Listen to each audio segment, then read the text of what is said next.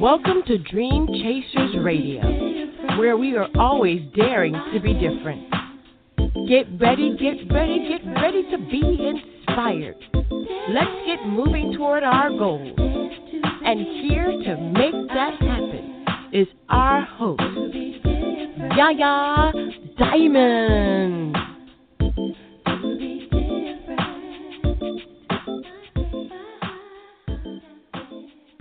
Oh, welcome to the show. Welcome, welcome, welcome. This is Yaya, and I have a wonderful show for you today. It, I mean, you know, what can I say?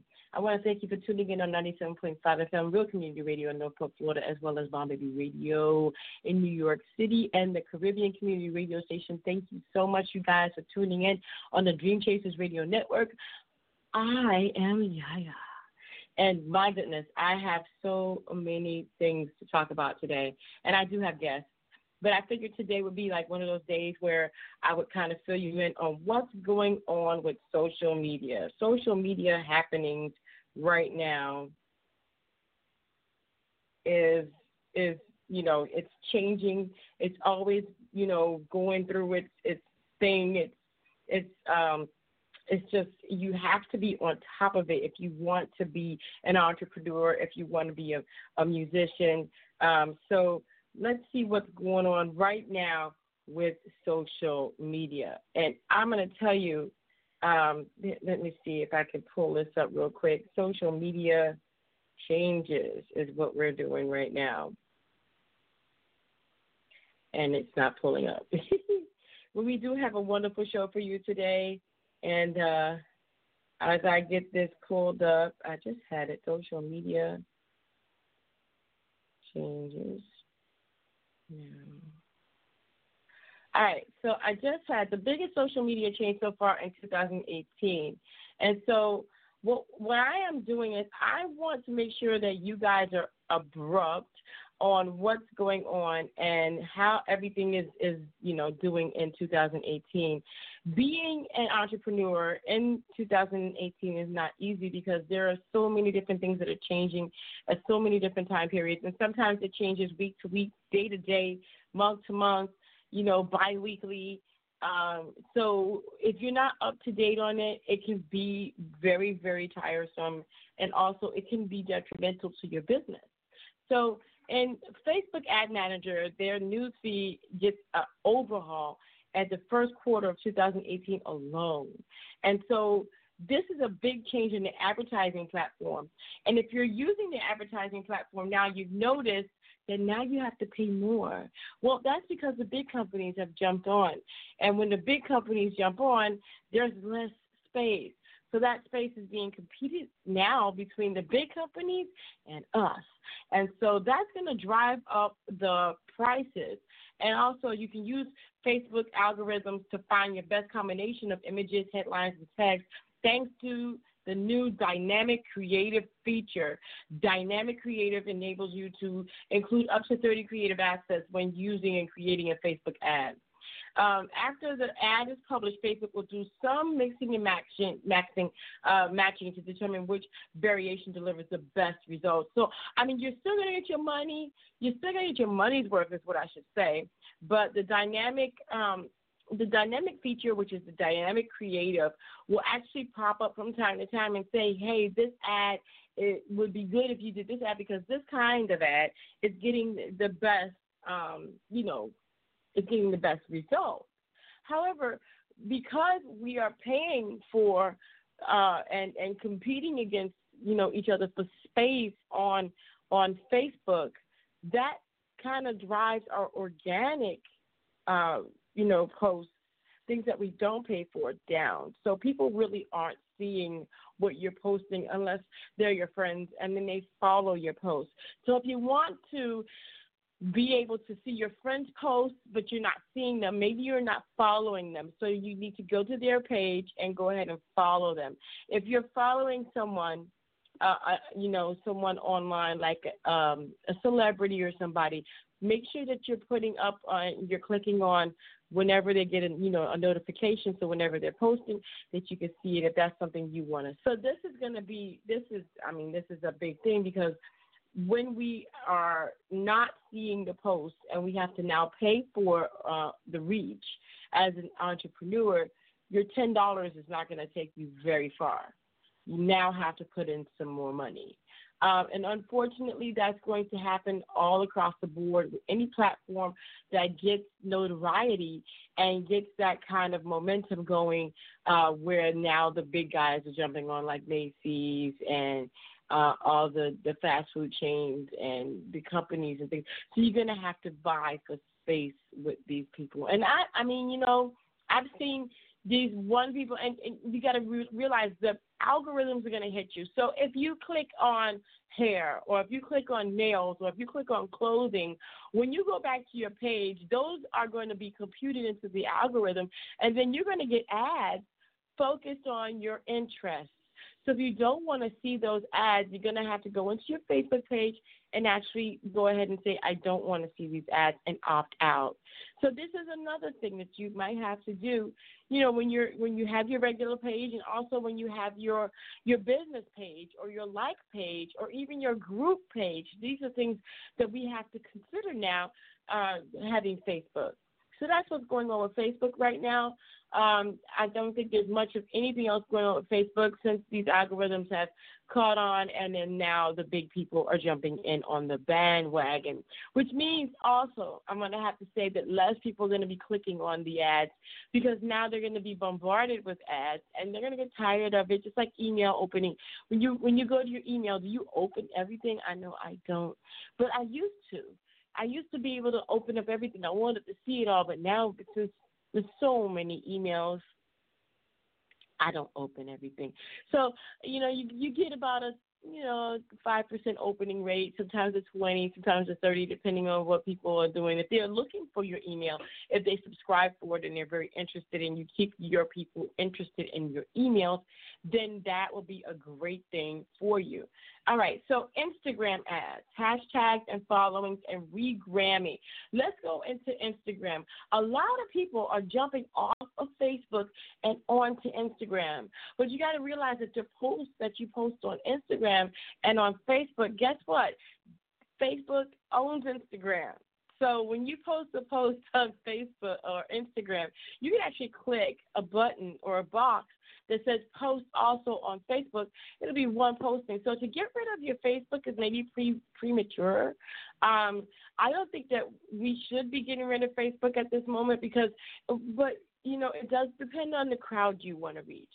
Older people in their 30s and their 40s, and sometimes in their late 20s are on Facebook. They want to catch up with their friends from high school. They want to stay in touch with their older friends. They want to stay in touch with their older family members. And so getting off of Facebook is not always the brightest thing unless you just want to reach those 20 somethings and those, you know, or, uh, you know, or you want to reach the younger generation and the younger crowd and you believe that your crowd is more on Instagram than Facebook but the two work together very well. One can post to the other, and you don't even need to post twice, just once. So I would I would just definitely take into consideration that person that you know um, that one thing. Now, with several significant modifications over the past year, Instagram has become a more dynamic and engaging platform, both for users and for marketers. In an effort to fulfill user demand for better content management and delivery capabilities, the leading image sharing platform has also rolled out a number of important updates over the past few months, which will likely impact your social social marketing approach.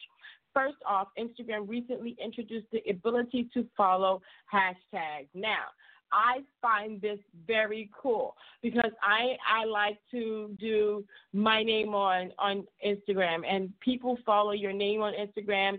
A friend of mine has a page where it's for her pet, and so she did a hashtag, and you can follow that. You can follow your fam- your your favorite um you can follow your favorite uh diet, your favorite personality, your favorite singer, all you have to do is do a hashtag and then just go ahead and click and follow the hashtag. So you will get all the notifications for the hashtags, and that's kind of cool.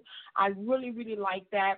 This, elim- this eliminates the need for users to search for content they're interested in, as any content with the following hashtags will now automatically appear in your feed. So you don't have to go and look for the hashtag anymore click on the hashtag anymore. Now it will show up in your feed. So as you scroll down, you will see the hashtag you're following, just like a person that you would be following. Just note that the hashtag is made up of different people posting at different times.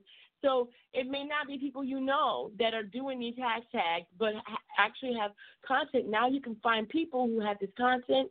If you like different recipes and things like that. Now you know, you know these people putting the hashtag. You can follow these people too, along with the hashtag, which is great. The regram option is another feature that has been on the wish list of Instagram users for a long time, and the platform is now investigating options, including the capacity to share other people's Instagram posts within your story. Sharing content on Instagram is not only as easy as it is on Facebook or Twitter, and it requires users to have a third party app. In addition, users can easily make a screenshot, a screenshot of another person's content and post it without proper attribution.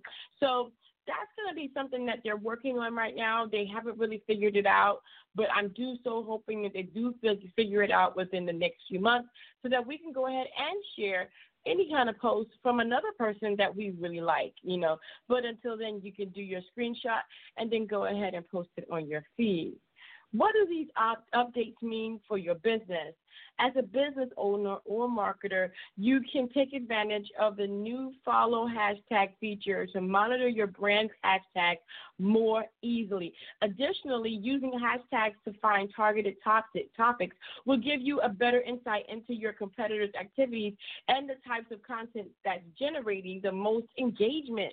So that's kind of cool, especially for podcasters people on the radio like myself who need to know what's trending now, what subject can I can I talk about, what can I do to actually get better at what I'm doing? And today is no different. It's success beyond your wildest dreams. The only way this is going to come nowadays is if you're on your game. You got to be on top of these things. You got to know about this. You got to know about social media. And as a business, you should also know the user generated content, which is the UGC is an important part of sharing updates. The regram option will make it easier to share UGC and other kinds of content while also giving proper attribution to the person who first shared it. So that's important, very, very important. And so lo- learning Instagram is great. I think it's a great platform and I think that we we all need to know about Facebook and Instagram. They're pretty much not um, they're not the same, but they're one and the same company. So having that in your repertoire, having that under your social media, being on Facebook, being on Instagram is very very important. Remember, Instagram is mostly like a photo kind of uh, uh, sharing, so you need a picture, a really captivating one. Uh, make sure that it's good. I mean, you know, a lot of people do their videos. You can do your video up there. They also have the video capacity, and you also have Instagram videos, and you have a Instagram TV now that you can actually post to. You just have to worry about the the size. The size is going to get you, but there are apps out there that will help you to record your video, get the right size, and then start your TV platform on Instagram. That's uh, amazing, amazing. And Instagram is always updating and making it easier for you to use and making it more interesting. Okay, so let's move on. So we've talked about Facebook. We talked uh, uh, uh, sorry, um, Instagram. Let's talk about LinkedIn. LinkedIn is more of like a a, a back kind of thing but everybody that's that's in business, people who are you know entrepreneurs or people who work for different companies, record labels and things like that. They're on Instagram, they're on LinkedIn. Sorry, they're on LinkedIn because they want to make sure that you know who they are, where they work, what they do, their craft, their degrees, their this, their that, and the other. So it's more of a business sharing kind of thing. With users losing interest in some of its features, though, over the past year, LinkedIn is stepping up its game with a number of major updates. Among the new updates is a refresh for LinkedIn Groups. LinkedIn Groups feature became less popular among users because of its spam, and subsequent lack of engagement. In an effort to encourage more people to use groups, the business centric platform has made the feature accessible from the homepage with, with the latest content from groups available in the homepage feed and notifications. In addition, users can now post videos for group members to view. So you can post a video now, which is great on LinkedIn. So if you've given up on LinkedIn, now is the time to go back and maybe reassert yourself and maybe kind of look into the new features and see if that would be a great platform for you to be on today as a business owner. LinkedIn also updated its sales navigation app to make it easier and quicker for businesses to access information on their existing and prospective customers it also redesigned the account pages, improved the available search filters, and introduced email alerts. The revised features also allow users to transfer data to corporate accounts with a self-serve tool. What do this what does this mean for your business? Business and marketers can only benefit from better communication, data and account management and the group updates also improve the overall LinkedIn experience, enabling greater capacity for connection and engagement. So LinkedIn is not out of the game completely. Yes, okay, so I have a LinkedIn account and I do post regularly to it about once a week and I go on and I watch. I haven't done a video yet. However, that doesn't mean I'm not. But I think LinkedIn is a very good platform to connect. It's more of a networking platform. If you use it like that, if you use it the way it's supposed to be, a networking, you know, kind of go on the back back page, send your messages to people, see if they want to link up, and that's why it's called LinkedIn. so we talked about Facebook, Instagram, LinkedIn, and now let's talk about Snapchat. Snapchat is for youth. I mean, you know, now it's kind of coming along where older people are starting to get on and use it for their businesses and things like that. But Snapchat, my gosh, my daughter uses Snapchat all the time. And it has these cute little pictures with cats and dogs, and kids like to do it, and adults like to do it too. Come on now. I got my little Snapchat pictures from now and again. So earlier in the year, Snapchat underwent a major redesign, which involved various interface changes. One of the most notable updates is the separation of media content from friends content. This caused an uproar, which is resulted of over 800,000 users signing a petition demanding Snapchat to revert the app to the old version. Can you believe that? People have they just they're they're they just don't want the change. They they don't want the change. They don't want it to be separated. They wanted it to be the same. In response to the complaints, Snapchat initially said that a big update like this can take time to get used to, and that the users will find it more enjoyable once they settle in. But more recently, some users have reported seeing a switch back to the chronological feed. There's no official word from Snapchat yet, but there may be still hope for those unhappy with the changes. What does this update mean for your business? With publisher and branded content pushed out of the main feed, businesses may need to consider paying to advertise on the platform if they want to achieve the same levels of reach and engagement they had before the update. The update also gives Snapchat's algorithm more control over what users see in the in the Discover tab, putting additional pressure on brands to buy ads if they want to get their posts in front of their fans. Staying on top of these changes, social media is constantly changing, evolving, and the success of your social media marketing efforts is heavily dependent on how well you're able to use the latest features these platforms provide. The good news is, if you can adapt to the changes and experiment with the new creative formats, you'll be able to attract and engage customers more effectively.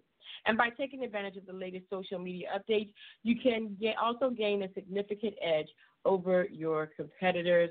And I got that from social media today. I am telling you that it is something that we all need to be on top of. If we're not on top of this, this is crazy. I mean, it's it's crazy. Social media changes from moment to moment. So Facebook announces Facebook and Messenger Stories ads. So they've added the stories. I know you guys have seen that. Snapchat ads, Amazon e-commerce integration, facilitating shopping in the app. Instagram co-founders both leaving the company signaling they're signing they're signaling a change for the app. So, you know, keep on that. Twelve tips on how to work a social platform algorithms to manage and to maximize maximize your performance. How and why the next Facebook latest data breach. So you have to be on top of that.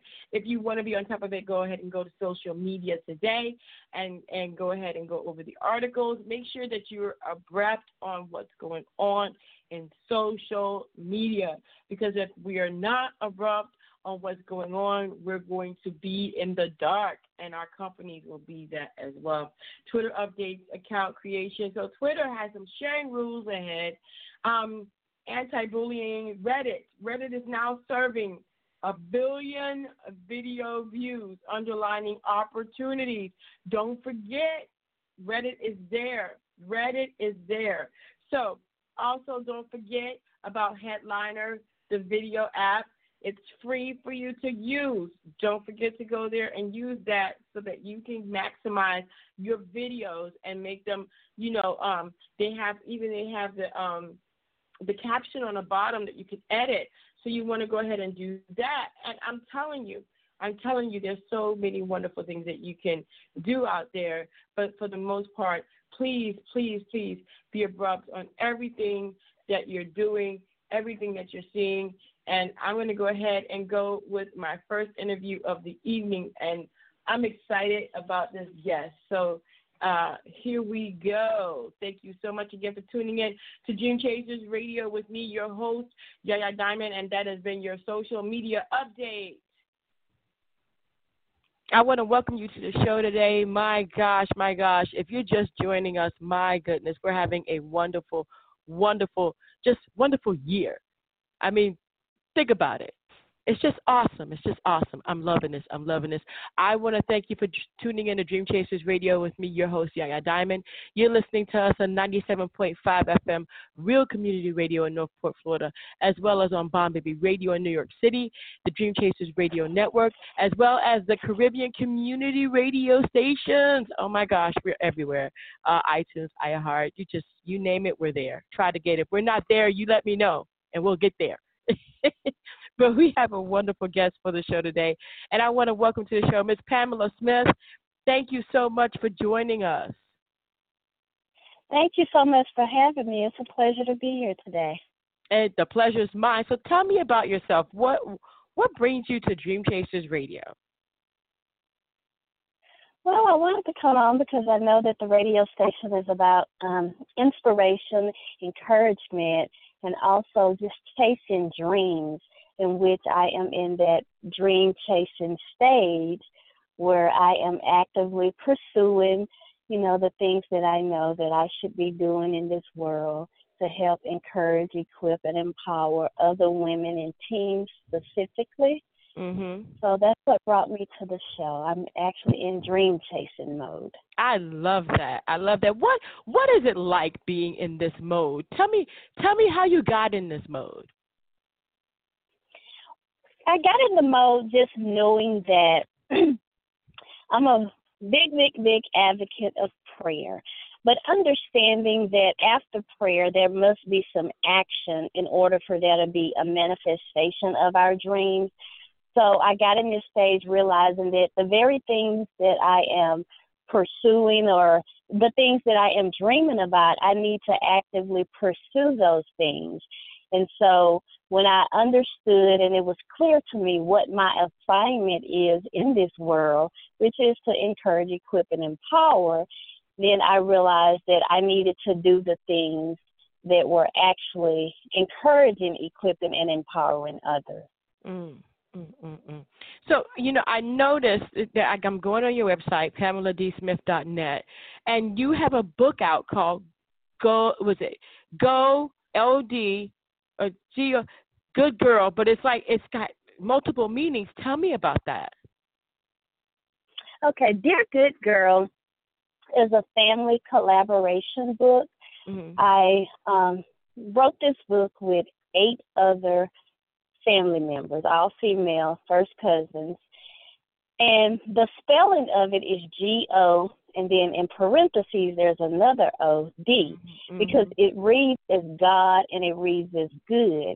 And our message to other women is we want every woman to know that no matter what she goes through in life, she is always going to be good because she is God's.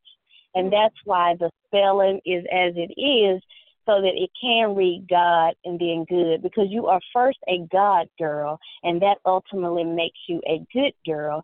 And when I when we talk about good, we're not necessarily meaning good as in nothing is ever wrong, but good as in a prophetic way meaning that although obstacles and situations and trials may come, I know from which cometh my help. So that means I'll always be good. Mm, I love it. I love it. Now, you know, you, you say you wrote this with different members of the family. Tell me how that was. The process of writing. Yeah, but know, not only yeah. Okay. Yeah, and being family. I mean, you know, some people say, "Oh, don't do nothing with family," but I mean, you know, that's that's different. You know, that's that's different right. for everybody. Tell me about that. It was actually an honor and a pleasure. Uh, I've been writing now as far as self publishing for about the last 10 years. I've been writing all of my life, but I just to decided to start self publishing about 10 years ago. And these last two years, I've gotten a lot of offers to collaborate with other authors on projects.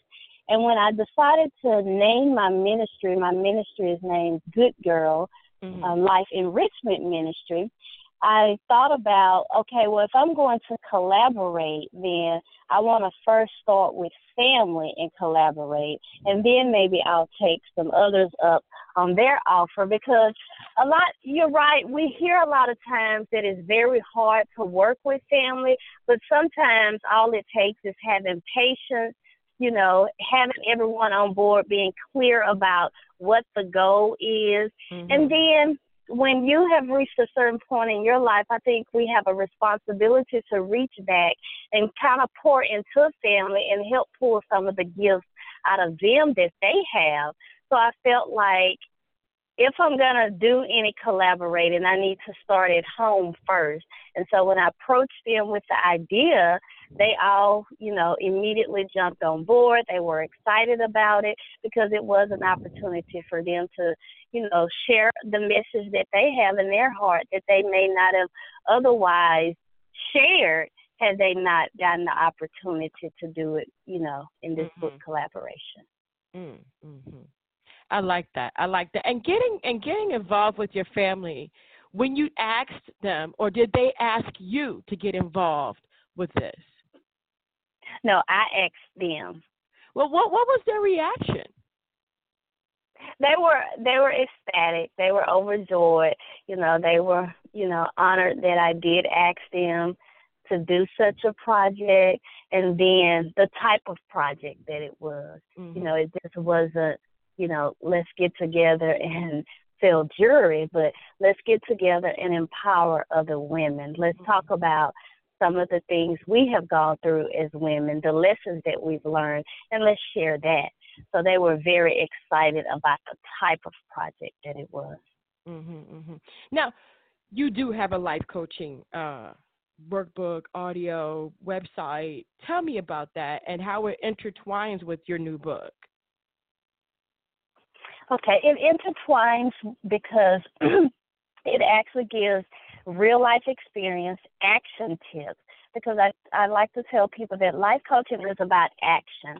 You know, it's about goal setting. Where are you now? Defining where you are now.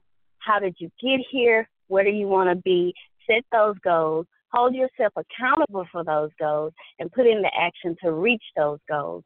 Mm-hmm. And so in this book, we address four core areas um, marriage, motherhood, ministry, and money, which mm. are four areas that sometimes women need to be empowered and encouraged in. Mm-hmm. And so, what it does is it's biblical, it does have a spiritual undertone, but it also gives practical advice.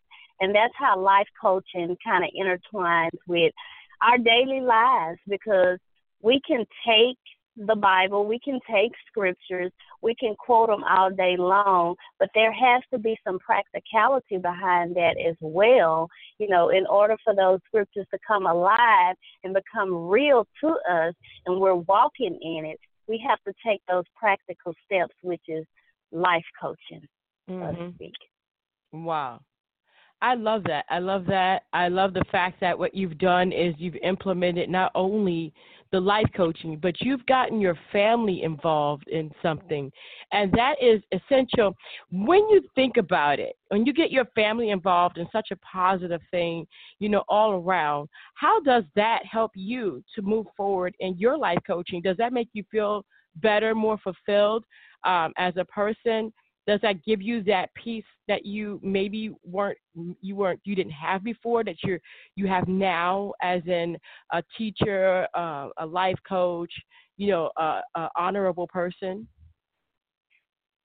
yes it does give me a sense of fulfillment in that i don't want to be one of those people who god is using in that capacity to help everyone else mm-hmm. but family so mm-hmm. that again, that's why I wanted to start off collaborating with them, and then I am able to say, well, I have poured into family because I already had my mind made up. If they reject, you know, there was still going to be a sense of fulfillment in that mm-hmm. I could mm-hmm. say that I tried. That way, you know, I don't ever get the backlash that she's helped everyone else, but she doesn't pour into her own family. I just right. always believe that starting at home first. And now they know that there are tools available. We have a person right here under us that we can go to when we do need certain type of help. You know, I may not always be able to help them with everything, mm-hmm. but I always tell people your circle may not have all of the answers, but everyone in that circle at least to be able to point you to the answer, even if they don't have it. So now they know that I am a resource for them. Right, and that's important. It's important. Some people feel more comfortable going to a family member, you know, someone that they can pour into and they know that it's going to stay in the family, um, and that's important too.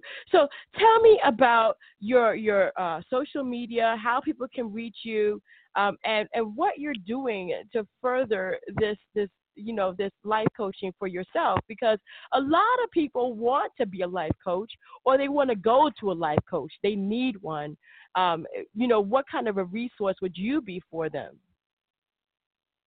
Right. I be found on instagram which is my major platform right now at pamela denise smith and the content i give out on instagram is just daily life coaching, daily encouragement, daily inspiration. I, you know, will announce events and speaking engagements and things like that. Um, as far as me with life coaching, I just recently for 2019, I'm moving more toward group life coaching in the form of workshops. Um, that way, it's like I can impact more people in a smaller amount of time the one on one, due to a lot of other things that I have going on, was kind of impeding a little on the family time. So mm. I'm moving more toward group life coaching where they can take a workshop. Um, I do a lot of free online um, teleconferences or teleworkshops, so to speak.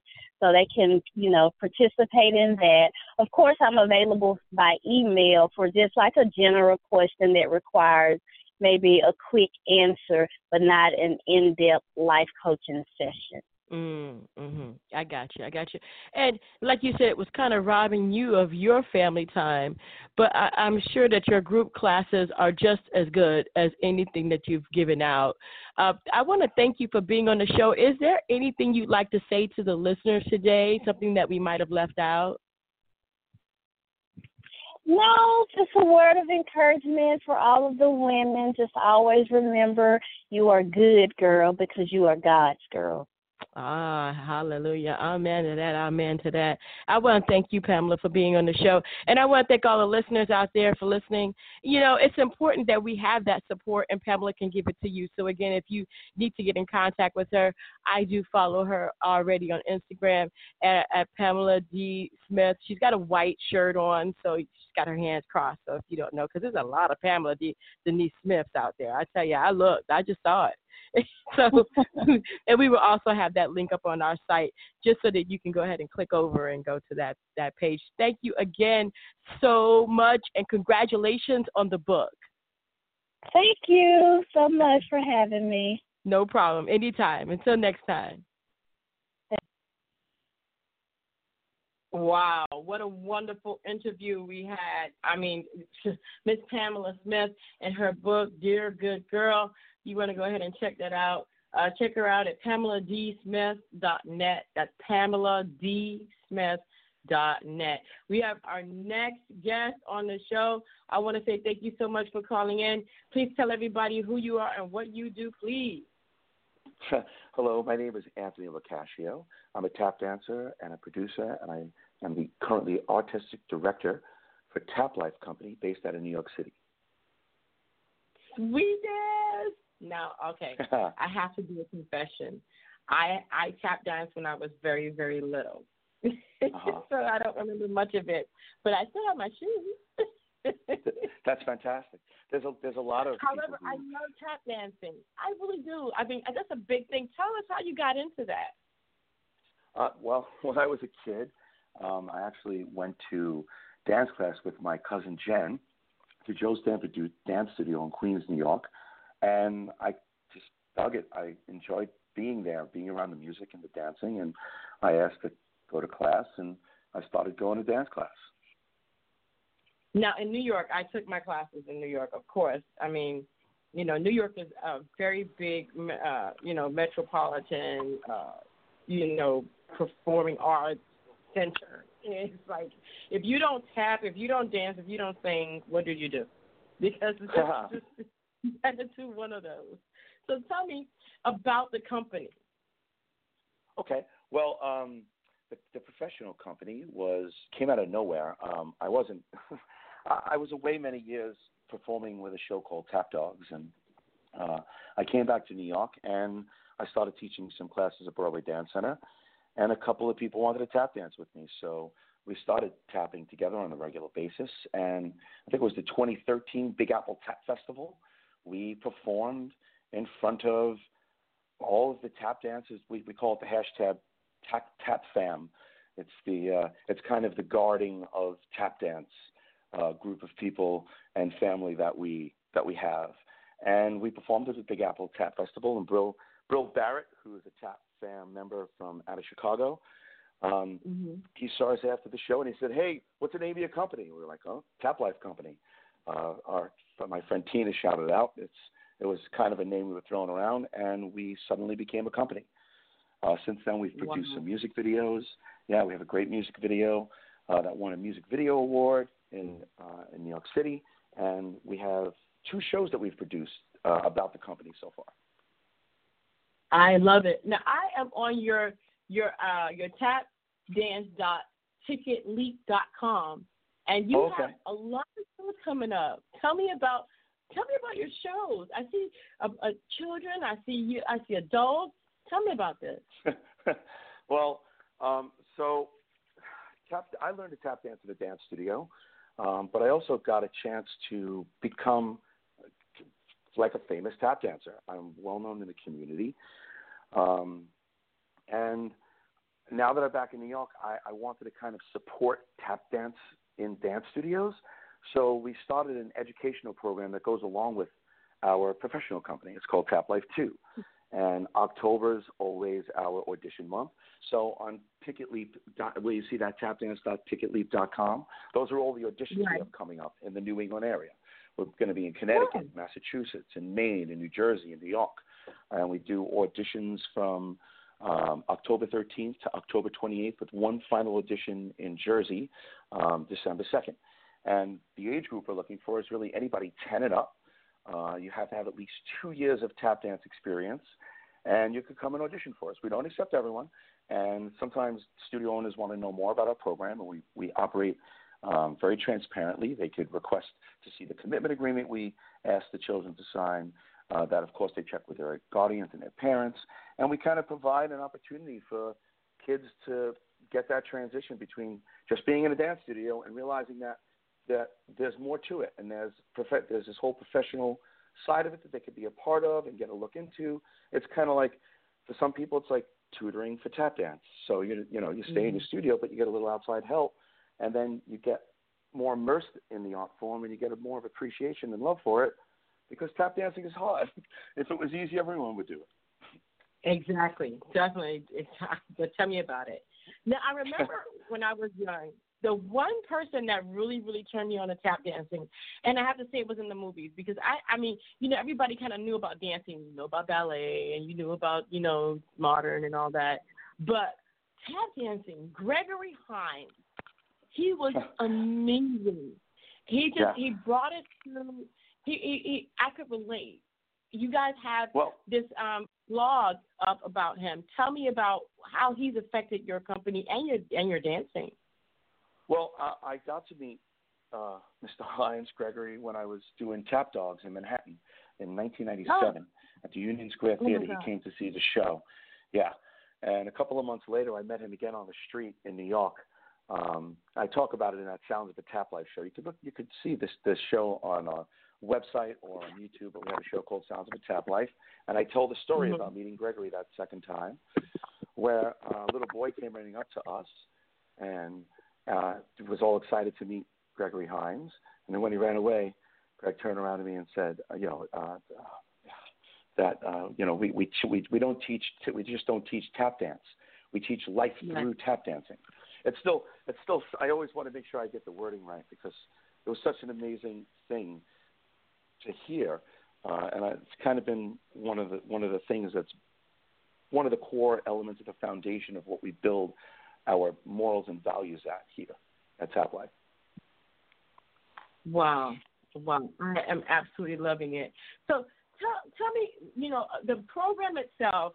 You you've taken different facets and you've kind of grown it since you started um, and, yeah. and you've been there, what have been some of the major changes and challenges that you've faced along the hmm. way?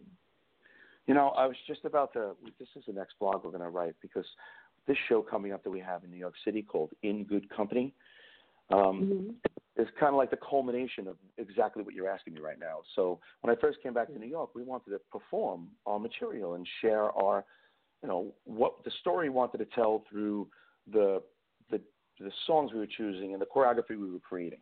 So, you know, mm-hmm. we would try to apply to these opportunities where you could submit choreography and show your work. But when you apply to these opportunities, you have to pay for it. It's not that you just get to go show your work. Uh, a lot of them don't mm-hmm. accept percussive dance styles because they don't have flooring that they want you to dance on. They feel you're going to ruin the floor. Um, if they did allow you to perform and you did have to pay for yourself, you also had to bring your own floor because they want you to mm-hmm. dance on cement, and no dancer should have to dance on cement. So we took all those things and we reached out to a place called Dixon Place, and it's a theater in New York, and we we showcased about 45 minutes worth of material, taking away all those problems. Uh, Stacy, the company manager, and I, we built our own floor and we used that floor mm. at Dixon Place to dance on. It was a wood sprung floor. um, and then from there, after showing material, we built an idea around the show and a, and a little bit about insight in my life and what my journey was, my spiritual journey, you know. Um, and we put all that into the show. And within a year, we had this show called Sounds of a Tap Life. And we eliminated all the issues for ourselves. And then last year, we did Sounds of a Tap Life Homecoming, which brought us back to the place where it originally became a company when we performed at the Big Apple Tap Festival. And there was the whole full circle and all the dots connected. Um, and now this year, in good company, we were we were speaking about it, and we wanted to we wanted to eliminate the same problems for other tap dancers and percussive dancers in New York, and that's what we did. Mm-hmm. So we curated the show of all these fantastic tap dancers and tap companies and choreographers, and that show is the culmination of identifying the problems, eliminating the problems for ourselves, and then sharing that light and love with other tap companies, and we're going to pay them to perform. So this year is the hmm. beginning of that part of the journey, and that's that's that's the next step. And and the way it all comes full circle is we take the kids that audition for Tap Life Two, and we give them an opportunity to audition to be in that professional show, and now the kids even get paid to perform, and now we're bringing everything together and putting these kids who love tap dancing and wanted more of an opportunity actually on stage with the people that are doing it professionally in New York right now and trying to survive themselves. And as Tap Life Company, we're trying to take away the barriers and the obstacles that are in these people's way so that they could all find each other, connect, and get to share their talent and what's inside them and connect with other people who come to our shows and sit in our audience and get to feel what that experience feels like in a live setting. Mm. I absolutely love it. I think tap dancing is is you, you said you know it is difficult. It's not easy. You know, step ball chain was the only thing I can remember. And I'm just gonna be honest with you. but I was four years old. You know, so going through right. learning that it took forever. So you know, when you yeah. go ahead. I was going to say that that's one of the challenges that we that tap dance faces is kids stop doing it after a while because they don't always connect with it, and we need to really support the teachers and support the people that are doing it so that it lives in these studios so that they continue on with it because tap dance teaches you a lot of things in life that you can apply to everyday life. and it can just make your life better and tap dancers are happy people. We and and we like to share that feeling with other people. I didn't mean to cut you off. I'd love to know what your question was. No, no, no.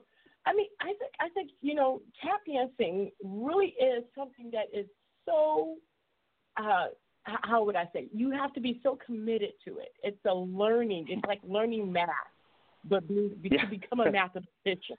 You know. Yeah. Well, it's, it's, it's compared to jazz music all the time, so it's very similar in that fashion. So you're right, right. on target with that. Mhm. And so what I'm saying is, you know, have you found that this has helped to keep children out of trouble? Oh, you know what? that's yes, because it's something to focus on, but if that's if that's a great question, and it's funny because I mentioned Bril Barrett before, and Bril's whole thing is he uses tap to keep kids out of trouble. Uh, you know, it tap tap. It's a lot of people find it out of necessity. A lot of people that get to have tap dance in their life find that of necessity, and often it's associated with the exact thing you just said. It could keep kids out of trouble. It gives them something that's really challenging and inspiring with a very mm-hmm. rich history that's easy to find and be a part of if you if it calls to you and you look into it. Mm-hmm. Mm-hmm. Now, with your newfound celebrity, you know, with your just your status. Now that you're, okay. you know, this you're you're you're a celebrity in your community, which means you're a leader in the community, and people look up to you. What have you been, you know, challenged with and faced with as you walk through, you know, the store? Do you do you have people look at you and say, "Hey, that's not that guy. What's up?" no, you know what? I'm really lucky because I I kind of have complete anonymity because mm. this not not everybody knows. Not everybody's going to know who I am, but when I'm in certain mm-hmm. circles I get to hear stories about myself that I wouldn't get to hear. A young lady told me I met I, I went to go entertain at United Dance Merchants of America uh, at in Jersey and Chicago, and then this weekend I'm going to Atlanta. And people walk up to me and say, you know, I, I took your tap class when I was eight years old, and it's nice to see you and meet you again. I now own my own dance studio, or oh. I helped change their life in some. You know, you don't really realize that about yourself until people say it back to you because yeah. when when you're a leader, sometimes it's hard to find people to be your own mentor or to be inspired by. I'll tell you something that's that's honest, uh, something completely true about that is for a while I was in California and I wasn't I wasn't I lost myself for a moment and I opened up a box. It was all these pictures of me with all these people and with royalty and with stars and was like, oh my gosh, I forgot about this. And I framed them and I put them up around me. And it changed my mindset because those things shouldn't be in a box. They should be around me to remind me so that I have something that helps that, you know, if, you're, if, if you're trying to lift up all these other people and dancers and kids and people who ask for your help and you're willing to give it. You have to refuel yourself somehow. So I have a, a an upper pyramid of people, my top three, myself, my buddy Frankie, and my buddy Anthony, and I have things like these photos or these memories. I'm sitting here talking to you now, looking at the photo of me and Stevie Wonder, hmm. because oh, when I was younger, I, I opened up a show for Stevie Wonder, and I got to mm. meet him after the show, and uh, he wanted to meet people one at a time. Uh, he was he was he was freaking awesome.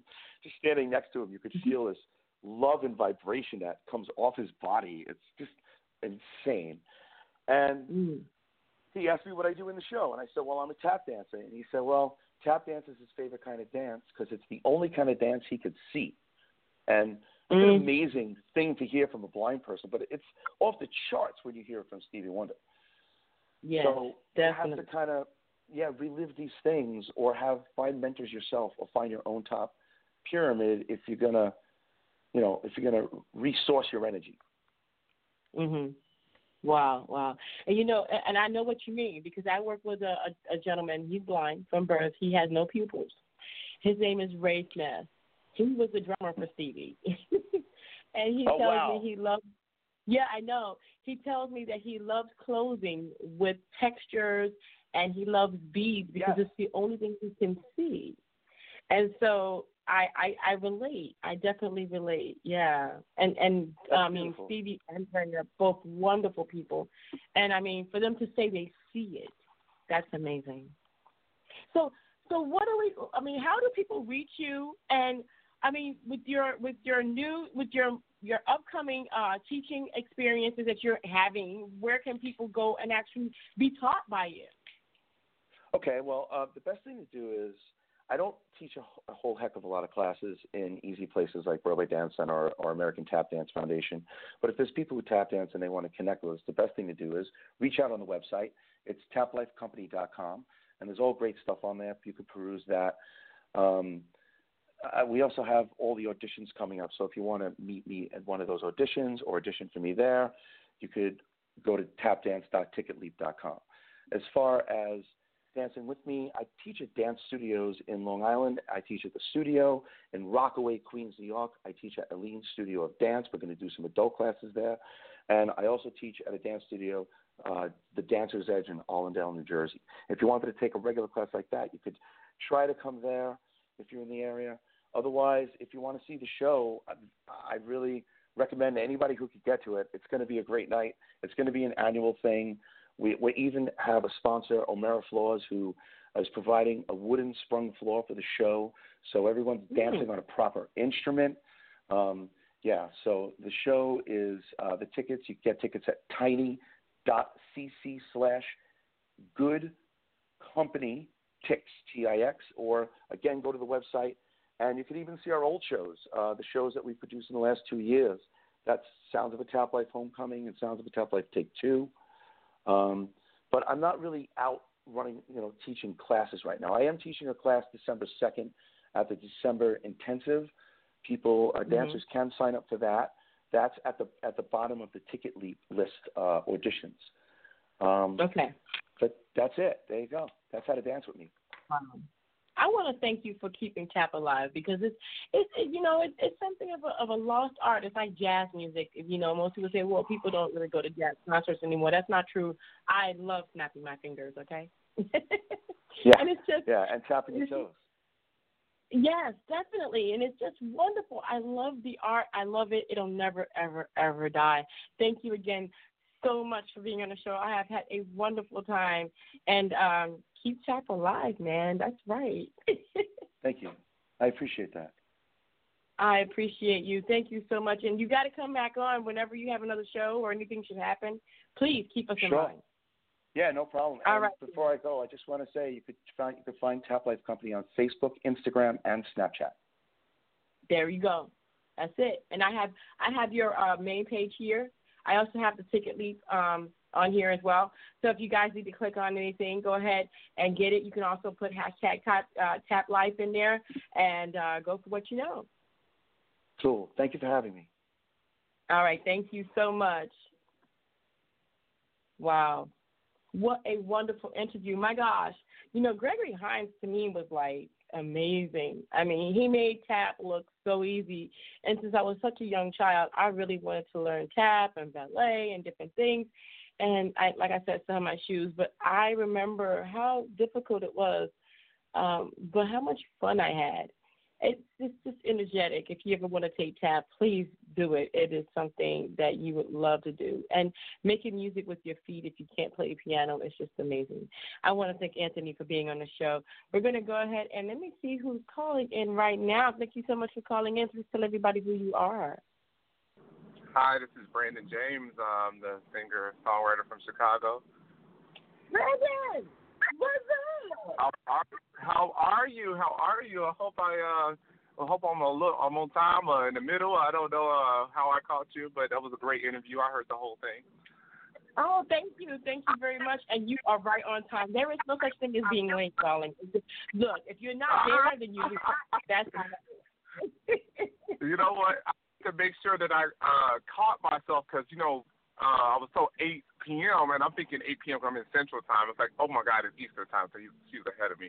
So I need, I need to hurry up and get on here real quick because I want to catch her show. And I was glad that I was able to catch that interview because, yeah. It's so funny because I had your schedule, and I figured if he doesn't come in on this time, he'll come in on this time. He probably didn't see Eastern Standard Time, but that's okay because I I left it open. Guess what? This is your time. Amen. Amen. I'm glad to have it. Thank you for having me on here. Oh, no problem. So tell everybody about yourself and how you got started. So I am Brandon James. I am a singer songwriter from Chicago, Illinois. Uh, born and raised. I uh, been kind of like in. A, I kind of came from a musical family. My grandmother was a singer and a preacher in church, and um, my dad can sing. He was uh, in a singing group with his with his brother, and so it's kind of like I kind of caught wind of those things when I was younger, and it kind of translated um, in the back of my mind. And um, when I was in school, I kind of struggled to find things that I was good at or fit in with, and um, I tried track and basketball and things like that. It wasn't working. I was like, what am I going to do? So I found myself kind of getting a little lost and depressed a little bit. and I was like, what am I? I'm not good at nothing uh, found uh, music was near and dear to my heart. Um, I had a really good mm-hmm. music teacher when I was in seventh grade, and he said, "Hey, you can sing a little bit. You know, you should you should you should do something with that." And you know, we started working together. And next thing I know, I was in the choir. And next thing I know, I was in college majoring in music. And next thing I know, I had a band, and now I'm performing. So you know, things come full circle. Wow, wow. Okay, so now being from Town, because you know, a Town people got to stay together because I'm from Town as well. And, you know, that's right. Being, being from Chicago, everybody thinks you can sing. I don't think that's true, but okay. so tell us about tell us about your your background. Because so after high school, you challenged yourself to become pet, become better, and you took voice lessons with Bobby Wilson. Yes, Bobby Wilson is this uh, outstanding jazz vocalist, R&B vocalist. Um, she sings currently. I think she still sings with the Chicago Jazz Ensemble, which they tour, of course, across the across the world, the country, everything. Um, so I was very privileged to work with her um, and get nurtured by her and her styling uh, while I was in college. And I just worked with so many great people around the city. Um, but yeah, you know, I kind of um, you know, you you know, a lot of black people, a lot of uh in our culture, we come from a lot of gospel backgrounds, and people that tell you they grew up singing in church. That definitely was not my story.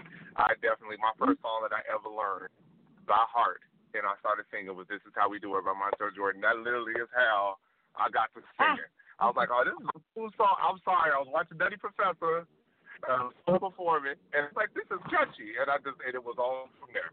And so uh, that's it's a weird way to get started, but uh, so I kind of went an untraditional route uh, in my culture with music, and um, but I found my sound. I've been compared to like a Will Downing, and people have even said Luther, and Lord knows I I love that, but it's frightening to get paired by greats like that. But uh, you know, I, I um I've always paid attention to the masters like Stevie and and stuff like that. So you know, I've always proactively researched artists and in the legends that I liked and kind of formed a sound of my own. Mm, mm, mm. Now, okay, so you, you got that started. You got your, you got, you know, you you going through, and boom, you hit a. What do you hit? Do you hit a great point, or do you hit a great low? Because it's it's either up or down. You know, and that's true. You know, and that that's I'm actually glad you said that. Getting started with music because I felt like I went this kind of like back way. I wasn't around a bunch of musical people all the time.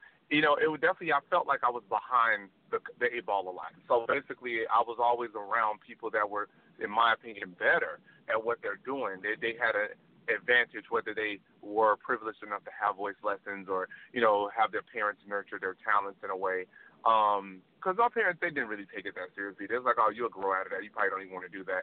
So they really didn't pay attention to me actively wanting to sing. So I kind of just kind of joined and latched on to every musical thing I could. So just kind of joining choirs, trying to develop my ear, and actually mm-hmm. hanging out with people that were really really good at singing, really kind of helped uh, me develop my skill set and and and you know taking pride out of the situation will help you learn a lot of things. you know what I mean? Mm-hmm. So. uh yeah, so you know, it kind of was um an uphill battle sometimes, but when you know, but when you when you get it and you find your sound, you got it. Mhm. Yeah, of course, of course. Wow, wow. And when you found your sound, and you finally got your way, what was that like for you? It was almost it was it was it was refreshing. It was refreshing to feel not only do I have this passion, but now I feel like I have a direction. I have a, I have control over this this this thing I want to do because now I know I have this I don't have to compromise and I'm it's okay to be who I am in the music world. So um it was it was definitely empowering. Um I feel like a lot of that came to be in my college years. I was actually very glad and very um very appreciative that I went to school and studied music because I learned so many things and learned and tapped into so many different styles and performance and met so many great people. So um, but yeah, once I found that sound, it definitely really, really kind of empowered me even more to be who I am and gave me this, this confidence. Mm-hmm. Now, you know, I have to ask you this. And, and so, being in the music industry, being an artist, being an independent artist, you know, when you when you travel, when you go out, what is it like for you? Because a lot of people have that misconception that it's all roses.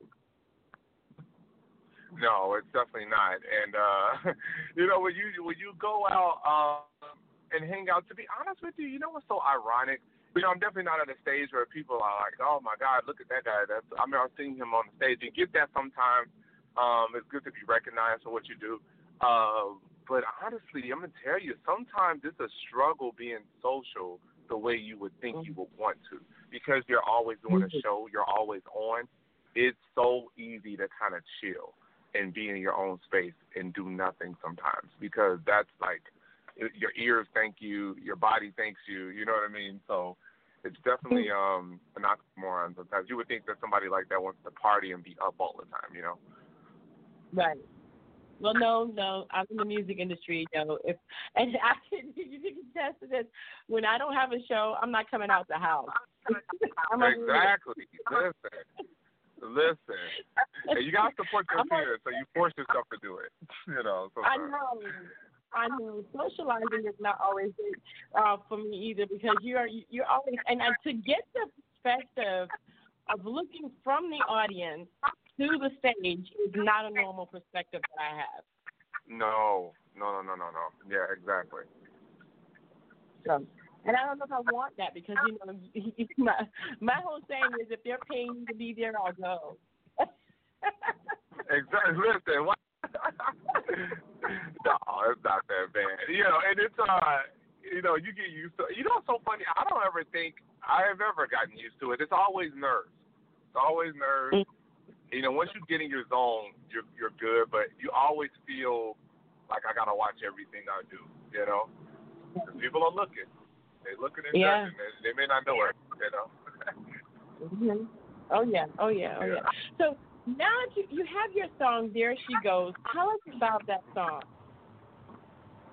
So I really wanted to write a song that was bright and positive, and I was thinking about subject matter that would, you know, encourage that. Like, what could I write about that would really be speak to something kind of positive? And I don't know what happened, what I was watching, what I was thinking, but I just started thinking about a strong woman.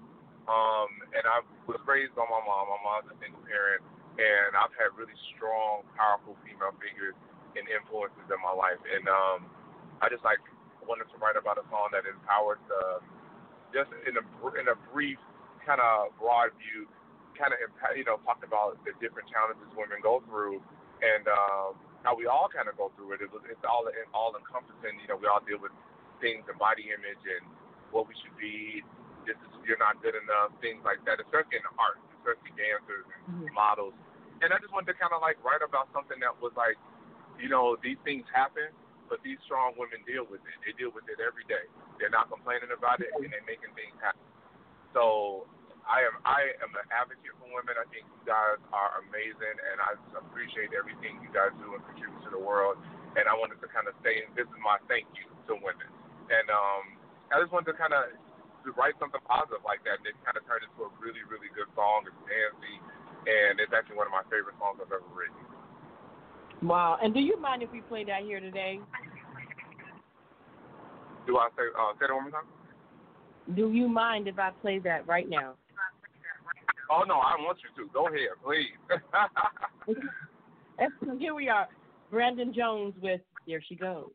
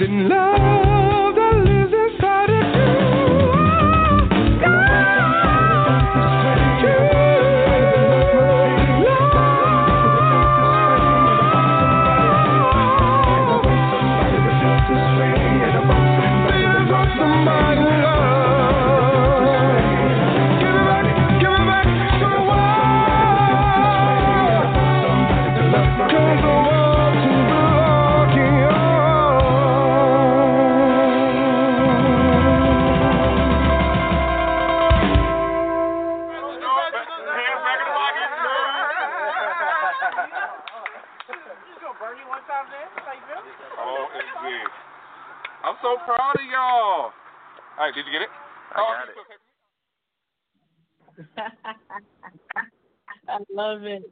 I love it. Wow. Thank what a you. wonderful song. So what a wonderful song. so what's next for you? For you. You know what? I have my music series that I do monthly called Soulful Sunday and that has been my baby. So along with promoting the single for There She Goes, Soulful Sunday has been everything to me lately, and I'm definitely encouraging everybody to come out and see these amazing artists that share the stage with me every month. Um, it gets bigger and better every month. Um, the next one is October 14th at Reggie's Music Joint on 22nd and State and it's just such a great experience. It's a great room. They got great food, great drinks, everything. The atmosphere cannot be more perfect. So that's been like my project that I've been nurturing. So for the last like six, seven months, you know. Wow. You know, that's important though, that you have something that really is your baby. That's something that, you know, that really I mean, just take your time and and it's a pleasure. How did you find that pleasure? And was it something you stumbled upon, or was it deliberate? as far as uh, Soulful Sunday. Yes. Yeah, Soulful Sunday. I don't know, honestly. And this is gonna sound real cliche, and it might sound weird. You might not believe me, but honestly, I literally had a dream about it. And in that dream, you know how you sometimes don't remember whole dream. You might remember fragments of the dream. And one thing I remember in the dream is that I hooked up with this event called Soulful Sunday. And I don't know why I came up with it. And I, I envisioned how it was going to look and where, and I just needed to find a venue. And it just kind of came to fruition. Everything kind of lined itself up. That's when I believe things are like delivered to you by God, because that definitely worked out, and it's been really working well ever since. Every piece I've needed has been blessed and given to me. So it it kind of came into me overnight, and then uh you know took it from there. Wow. I mean, I love it. I love it, and it doesn't Yeah. sound like a cliche because a lot of times I wake up in the middle of the night, I sit down and go back to sleep.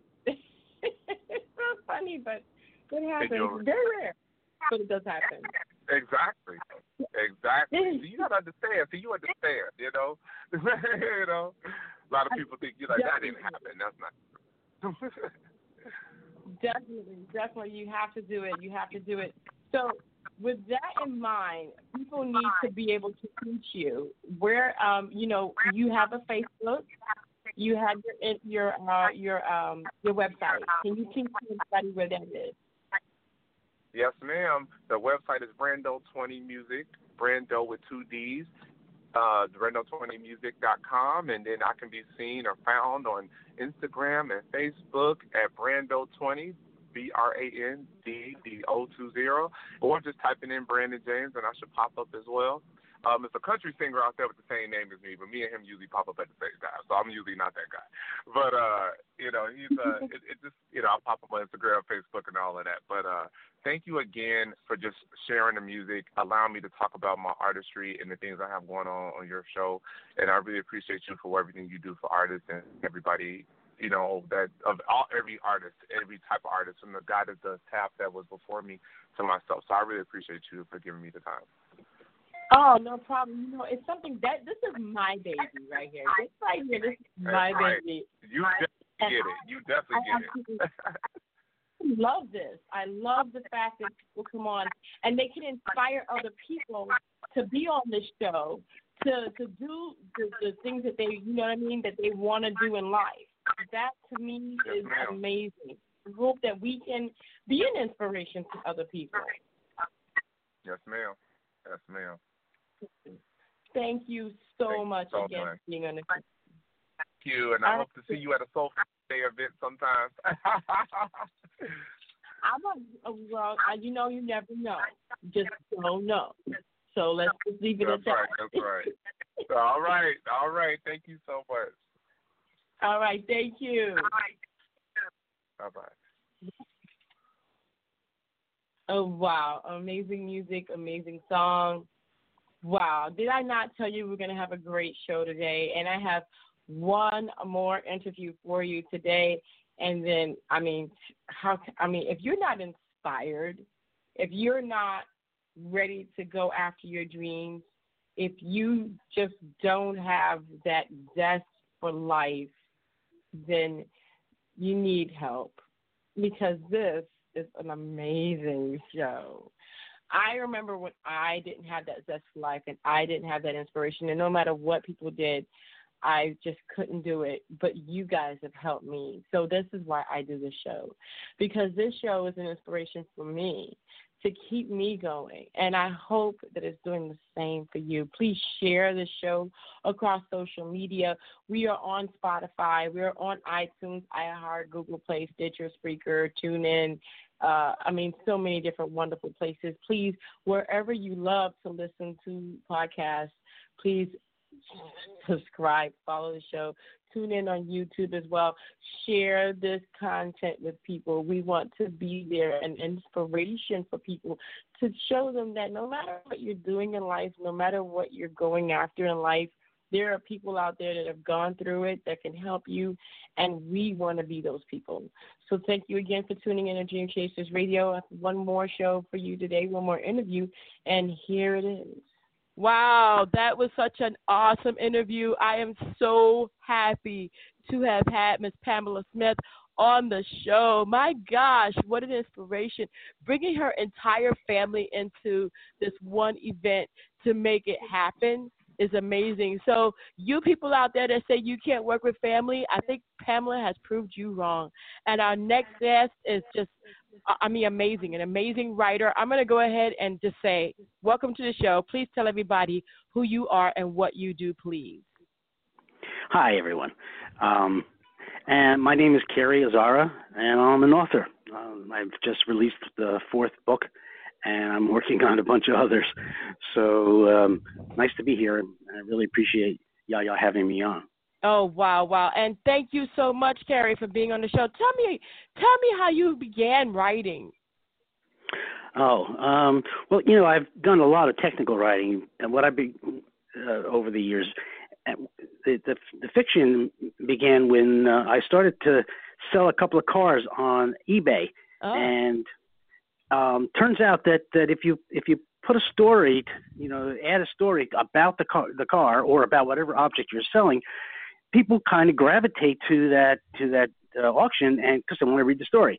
And and the deal is, you know, buy the car, you get the story, you know, it's yours, it's yours, you you you own it, kind of thing. And it wasn't a story about you know technical things or anything. It was it was a made up fictional story, you know, where the car was you know the character in it. Mm-hmm. And turned out I got a lot of eyeballs on on, and I actually sold um, two of the three cars I was endeavoring to get rid of.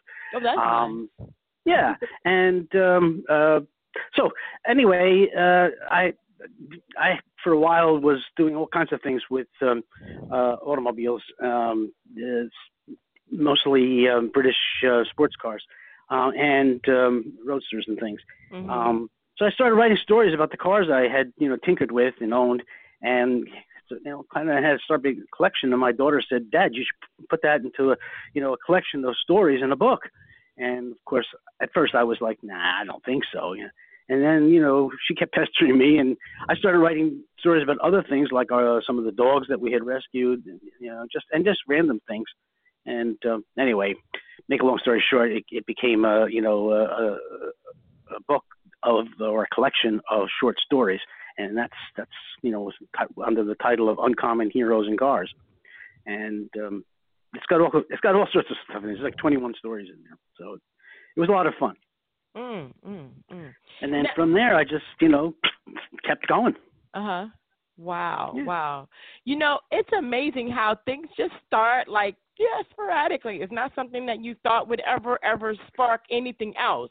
But your story writing was evident in a car sale. Go figure. Wow. yeah, right.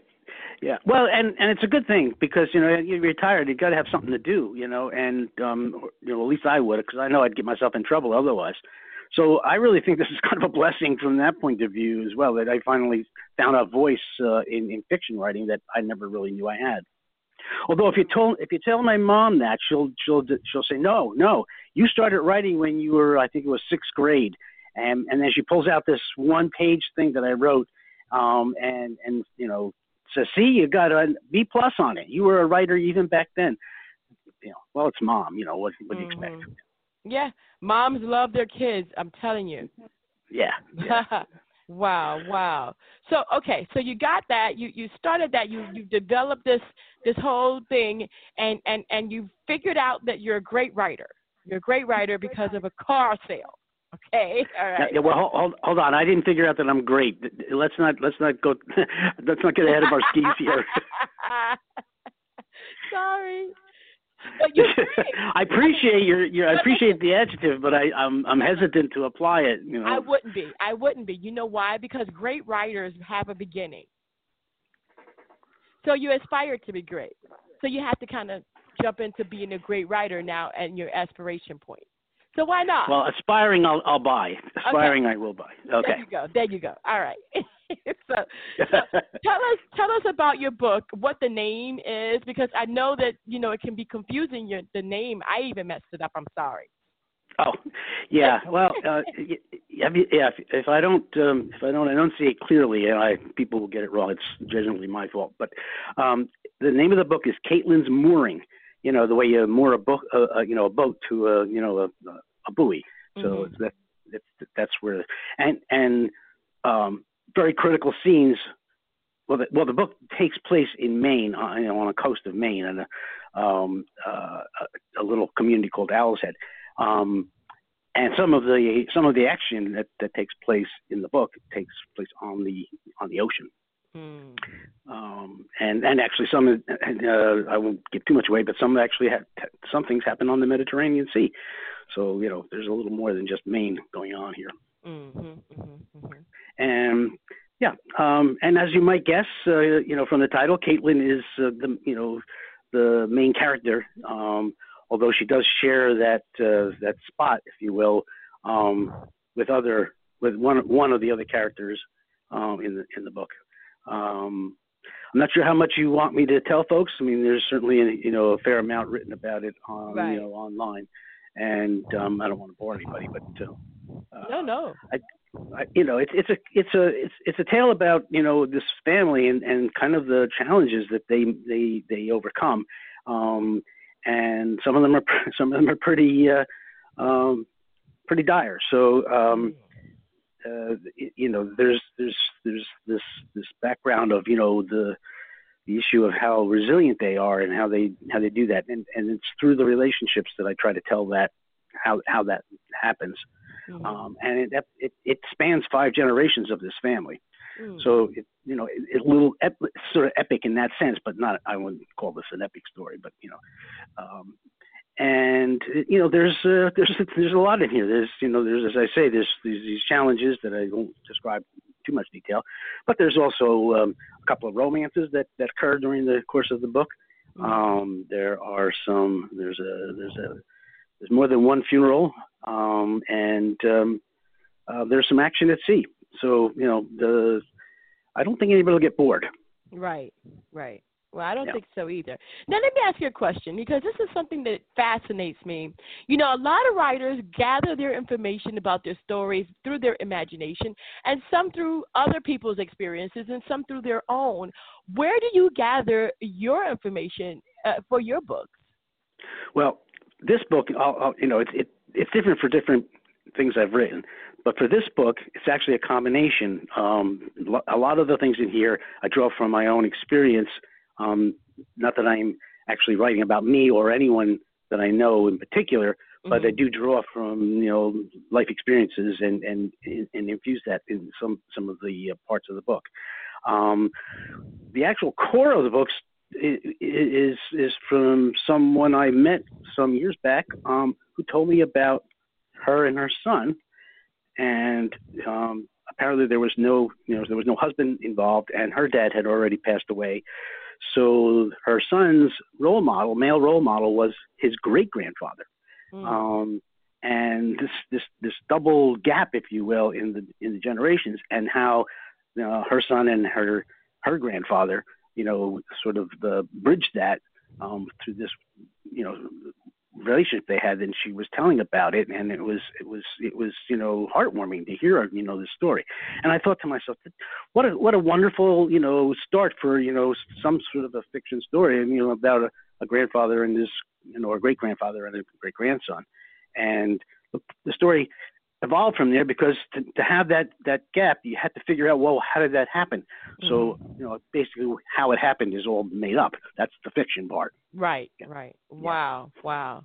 And did you get engulfed in your characters? I mean, you know, yeah. did, did, was a, did, did the characters run your life like almost to the point where you thought they were really real people?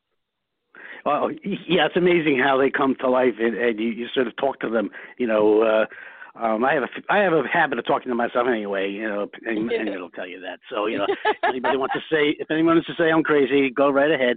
Um, but I learn a lot by talking to myself, not because I'm so brilliant, but because you know I, I you get to have kind of a conversation and and you know um, hearing yourself out say things out loud is clarifying for me. You know. Mm-hmm. Uh, anyway, uh, I'm sorry. What was it? What was your question? I lost it. I apologize. no, no. So, did you get engulfed in your characters as if they were oh, yes. people? Yes, very much. I mean, um, people have asked, "Well, who did you like? Who, what character do you, you like most in your book?" And and um, I have to say the the, the grand great grandfather Henry. Mm. Um, he's he's yeah he's he's uh he's a he's a heck of a guy. You know, um, you, you have to you know read how how he interacts with his great grandson and and his granddaughter and his wife and others in the book. And you know, he, yeah, he just um, he's a role model for sure, and that's that's what I wanted. Now, you know, because of that that core little core of of uh, you know information I got from this young woman about her family and, mm. and you know that role model issue. So, um, uh, but um, well, hopefully all the characters have you know are engaging. I think one of the reviews I I received um, comment about how each each character really had their own voice, mm-hmm. and um, that that you know that was uh, something they really liked about you know the writing. Mm-hmm. And what what was the most difficult part of writing this book? I mean, everybody has one. Yeah, um, most difficult part. Uh, well, so I, I, you know, I, I, I tend to have things just kind of flow out of me, uh, you know, and and I'll out, I outline them afterward. Um, and as and as I outlined it, you know, I thought to myself, oh, you know, I, I need to I need to start, you know, uh, trimming out the fat and um, adding in some some some detail at the same time. You know, mm-hmm. I'm not sure if that makes any sense to people, but you know, there are some things that you write and, and just don't just don't need them.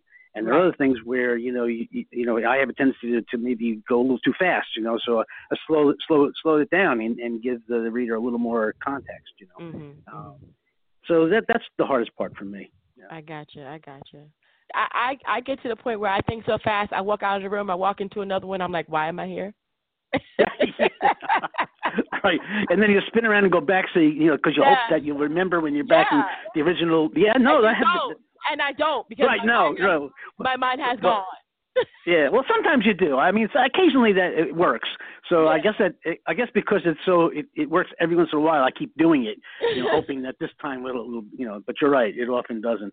Yeah, yeah. Uh, sometimes. It well, one of the things, you know, when I when I did the book, the launch for this book uh, at a local independent uh, bookstore here in, in my community, and uh, after you know talking about the book briefly and doing a bit of a reading, um, I opened it up to questions, and um, you know the one of one of the questions was related to you know to um, um uh, you know kind of do you get stuck anywhere? You know how what do you do when you get stuck? You know? Right and, right. um, so so I told them the truth. I I get I get up and I walk the dog you know yeah you, you know because you, you know, Right. You start moving. You know, moving. Moving is good. Um, and and getting some fresh air. You know, then go outside.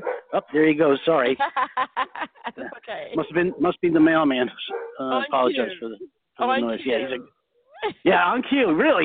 Can you can you imagine? He's a great dog. I didn't, but I didn't train him to do that. I do. oh wow. Oh wow. I want to thank you so much for being on the show. Uh, where can people reach you? Um, well, they can certainly uh, email me. Um, my email address is my first uh, initial of my first name C, and my last name A Z Z A R A at gmail dot com. So just you know C Azzara one word. Mm-hmm. Um, that's really the easiest way to get in touch with me. But um, you know, I'm a I'm a I'm a, a frequent um, uh, user and visitor to LinkedIn, so you can probably find me um, making trouble on LinkedIn. Mm-hmm. And um, you know, I mean, I do have Facebook and and um, you know, an author page on Facebook where if I have events coming up and things, you know, I often post right. them there. Right, um, right. And I do have a website uh, coming shortly, um, uh, and that the name of that website will be my first and last name as one word dot com. Um, but I, I'm, I'm sorry to say it's not available as yet. Right. Uh, it'll be, uh, it should be up and running you know, later this month. Okay, all right. Well, we'll have all that information, your Facebook page, your email address, as well as your Amazon page up on our description box below the interview. So just go ahead and click on it or copy and paste into your browser. Very simple, very easy. Uh, is there anything you'd like to leave the listeners with today that we didn't talk about or any inspiration? Um, well, for those who might be aspiring authors, um, there is one piece of advice I, I would really like to give you uh, when it relates back to the earlier conversation about moving from one room to the other. And that is, if you have an idea, I don't care how you know how minimal or you know maybe maybe it's random, it, it doesn't fit into anything you're actually writing right now. But anything you think of, write it down. Do not assume that you will remember it, you know, even 10 minutes later, let alone mm-hmm. you know, two days later. So um, I know I've lost some what I thought were maybe some pretty good ideas because I didn't take the time to write them down, and um, so that would be a, one, you know, not terribly thrilling, but I think very valuable piece of advice. Oh yes, because there have been many of things lost to the mind and the moment. right, right. Um, and it's not always easy to do that, you know. You, you know, um, but as a writer, you know, you, you start to you start to be aware of that. And you know, I carry things. I carry a pen around with me all the time. I have paper. I'm always, you know, if I'm away from from a, a keyboard, um, try to always be prepared for the for the random thought that you might get. And a lot of times it's it's about something you're already writing. Right. Um, you know, it's you know, it's just a good idea comes to you. You know. Uh, uh, I get a lot of good ideas while I'm sitting out on my deck watching the dog, you know, uh, catch, you know, where we play catch. Mm-hmm. Uh, that's so I don't I don't know that that's something that's generalizable to anybody else, but that's where you know what happens to me. I think it happens to everybody at different moments in in the day. It could be even you know uh it could be even at the you know in the car driving. Yes. So. Yeah. Yeah, that that's tough because obviously uh, I do not recommend uh, you know typing anything while you're driving. Do not right. do that. But a um, lot of people have the Google app, and if you say, "Hey Google, uh, I need to save a voice note," or I, I think it says right. note, note to self. If you say, yeah. "Hey Google, note to self," the Google will actually email you. Yeah, that works real well. That's a good. It that's does. a very good way to approach it. Yep, yep. It does. So you don't have to touch your phone at all. Right, you know, exactly. so. And if you don't, and if you don't have that sort of, you know, app and so forth, what I do is I just repeat what I I repeat it, uh, whatever I'm trying to remember, I repeat it over and over again. Mm-hmm. And and sometimes I, you know, if it's multiple parts, I I assign numbers so I know how many parts there are. So, um, you know, if I only remember two, I know I've got to I got to start I got to really work hard and keep trying to remember that third one. But if but if I repeat it enough times, I usually, you know, Yes. but you know, And for those of us who don't like me, call yourself and leave a voice message. It's awesome. Yes. Well, that's the best way. That's the best way to go. I agree. Oh, I, oh, yeah. yeah, I, yeah. The repeated self thing is only in emergencies. Yes, you don't have definitely. access. Yeah. Definitely. Well, thank you so much, Carey, for being on the show. It's such a pleasure to have you. Well, it was a pleasure to be here. Thank you for having me. All right, you guys, and don't forget to click on the link below to go ahead and look at that book, and you know, send them an email. Let them know what you think. Thank you again Yeah, so much. Well, thank you. Bye bye now. All right, all right, bye. Wow, what a wonderful interview. Yes, definitely Pamela Smith came on earlier and she talked about her book, Dear Good Girl. Also, Anthony Del uh, Cascio, the artistic director of Tap Life Company, tapdance.com, uh, was on the show. Chicago native Brandon James debuted his latest song, There She Goes, as well as the author just now, Carey V. Azzara, debuted his book, Kaitlin's Mooring. And so there's all different kinds of wonderful people out there. And don't forget to tune in. I talk about social media at the beginning of this show and all the changes that have taken place. So if you haven't really tuned in and you've just joined us, we're ending the show. Go back and listen to the entire show. You won't regret it. It's a lot of good information, but mostly it's a lot of good inspiration to get you started and to get you motivated because that's why we're here at Dream Chasers Radio. Please hit us up on Facebook, Dream Chasers Radio. Um, also, dreamchasersradio.com, Dream Chasers it's going to be D Chasers on Twitter, Dream Chasers Radio on Instagram. You can hit me up personally, The Yaya Diamond on Twitter, and also on Instagram, The Yaya Diamond, as well as The Yaya Diamond on Facebook. Thank you again so much for tuning in. You can catch me at yayadiamond.com. You can email us at dreamchasersradio at gmail.com. And thank you so much again for tuning in, being an avid listener of Dream Chasers Radio, and keeping me on my toes. I want to thank you again. And until next time, don't forget. Wait, no, wait. I have to stop. JJ Kane will be on the show Friday night. You guys know how that goes. Every Friday we have new music, new indie music. So if you want your song to be debuted, you got to reach JJ Kane. You can reach her on Twitter or Instagram. But for the most part, I love it. I'm loving it every Friday night, 7 p.m. You can tune right here on Dream Chasers Radio and get the best And now I have to say, don't forget to what? Dare to be different, baby. Until next time, bye, guys.